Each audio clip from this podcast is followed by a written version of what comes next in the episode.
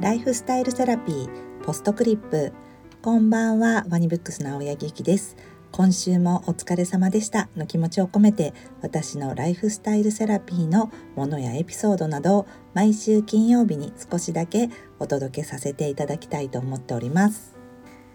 今日の金曜日は本当に気持ちのいい秋晴れでしたね。やっぱりあの暑かった日々も終わってこうやって穏やかな秋晴れが来るんだなと思うと本当にしみじみ日本の四季っていいですよね。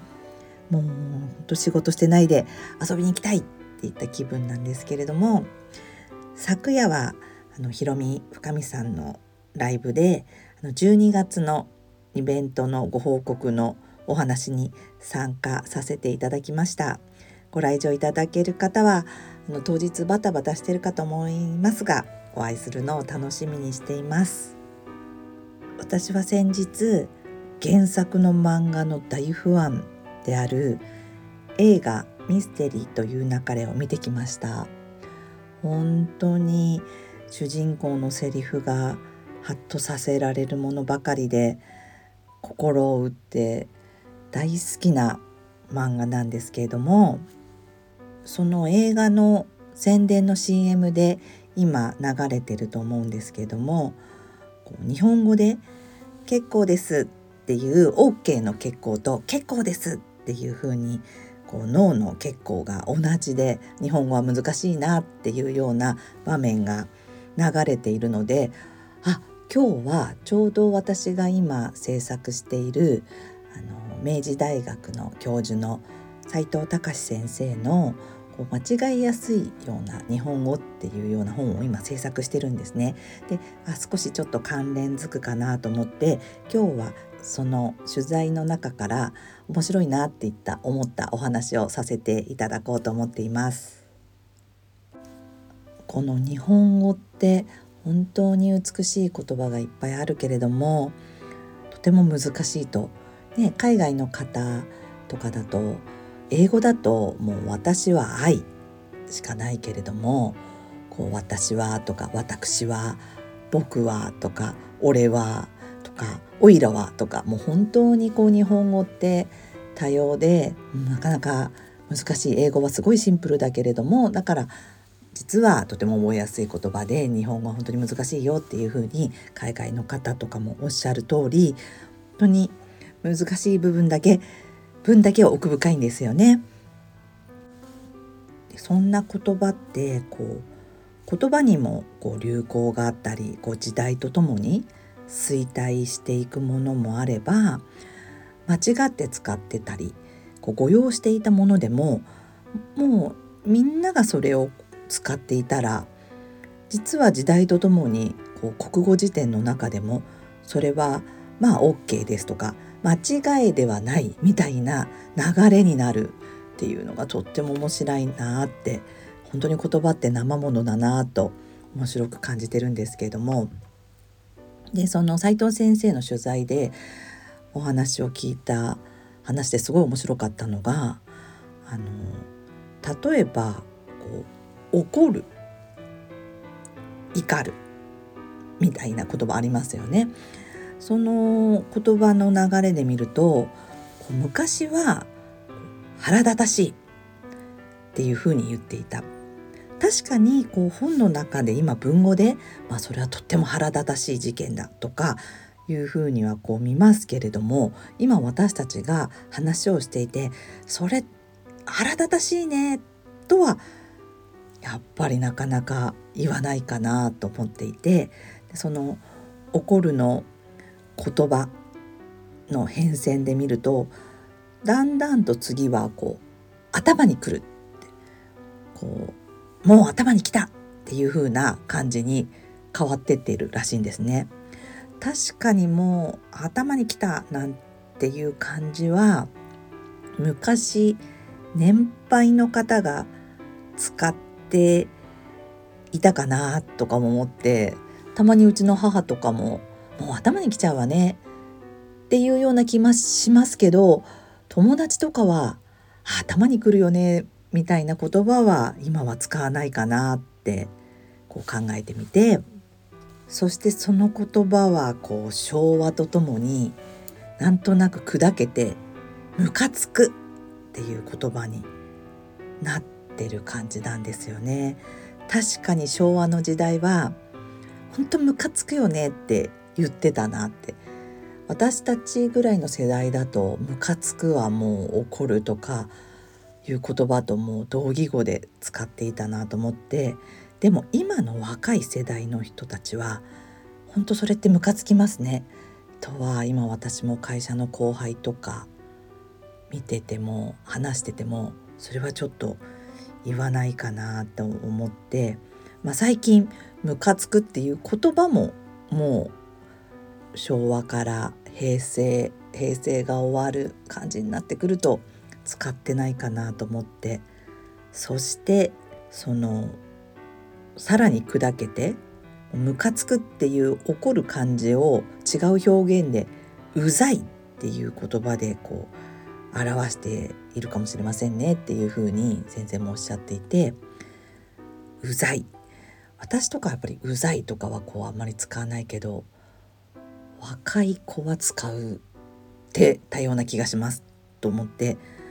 もううざいってそもそももう作られた言葉だけれどももう怒るったりムカついてる言葉を腹立たしいっていうのを表現したして違う言葉になったのがうざい。そして今もう令和になったらこのうざいっていう言葉全てを言うことももうたるいみたいな感じでうざとかでもう「い」も言わない感じになっていて今の言葉のこう流行ってちょっと縮めますよね。こうお疲れ様をだんだんとこう「おつ」っていう風に省略しちゃったりとかなんで「うざい」も言わないで「うざ」ってこう少しびっくりマークをつけて言うそんな風にこう言葉の変遷とか流行とかそして定着してったものとかだんだんと衰退して使わなくなっていく言葉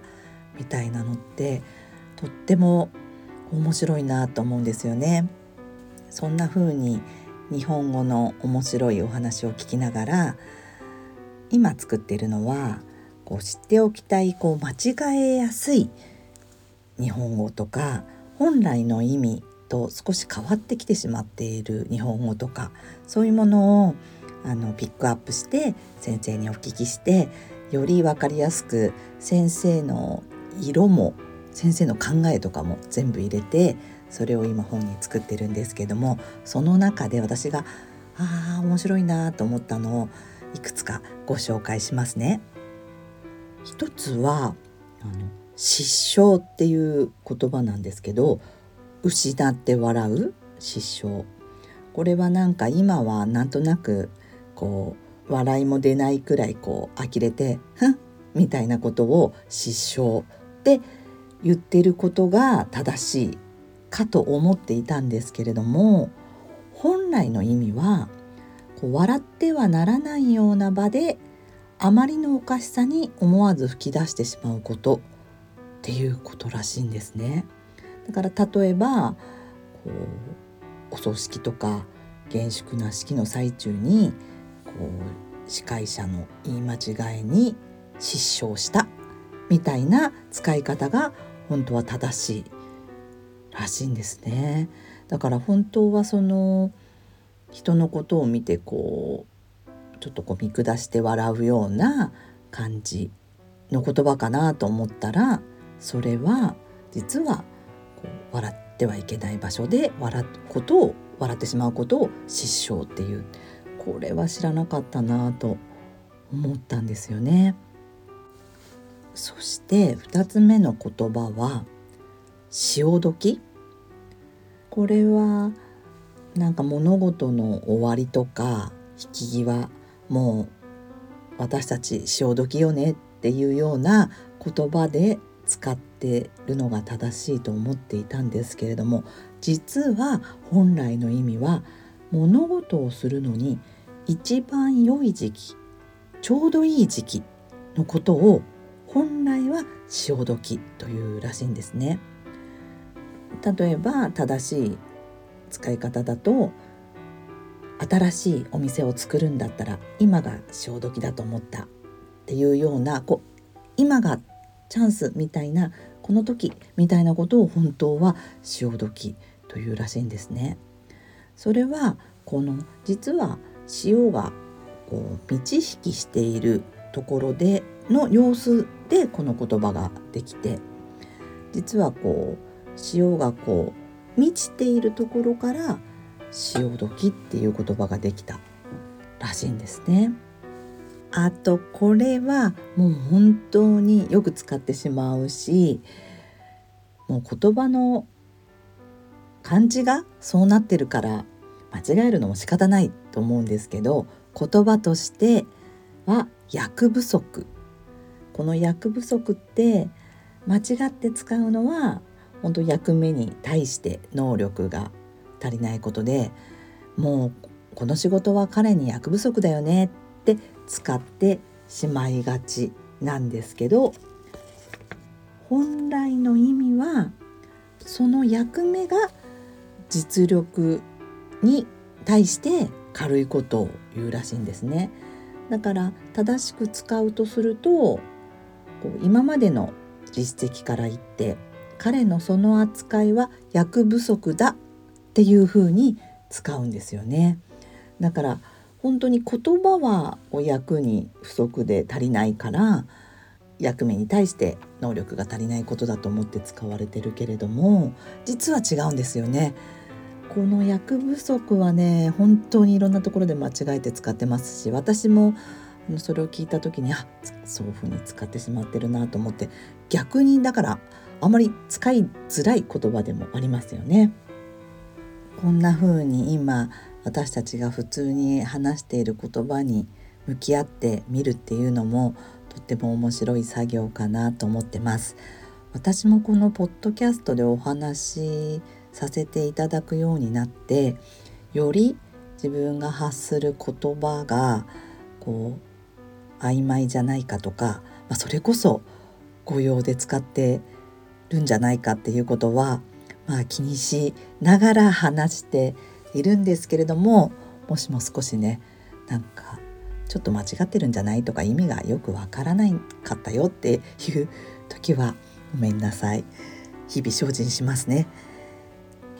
少しこう涼しくもなってきたのでアカデミックなこととかなんかこう本を読むとかちょっとそんなような雰囲気になってきたかなと思ったので今日はあの斉藤先生の取材中の本に載せる言葉からお話しさせていただきました。またこの本も発売近くなったら是非お知らせさせてください。それではまた来週お会いしましょう。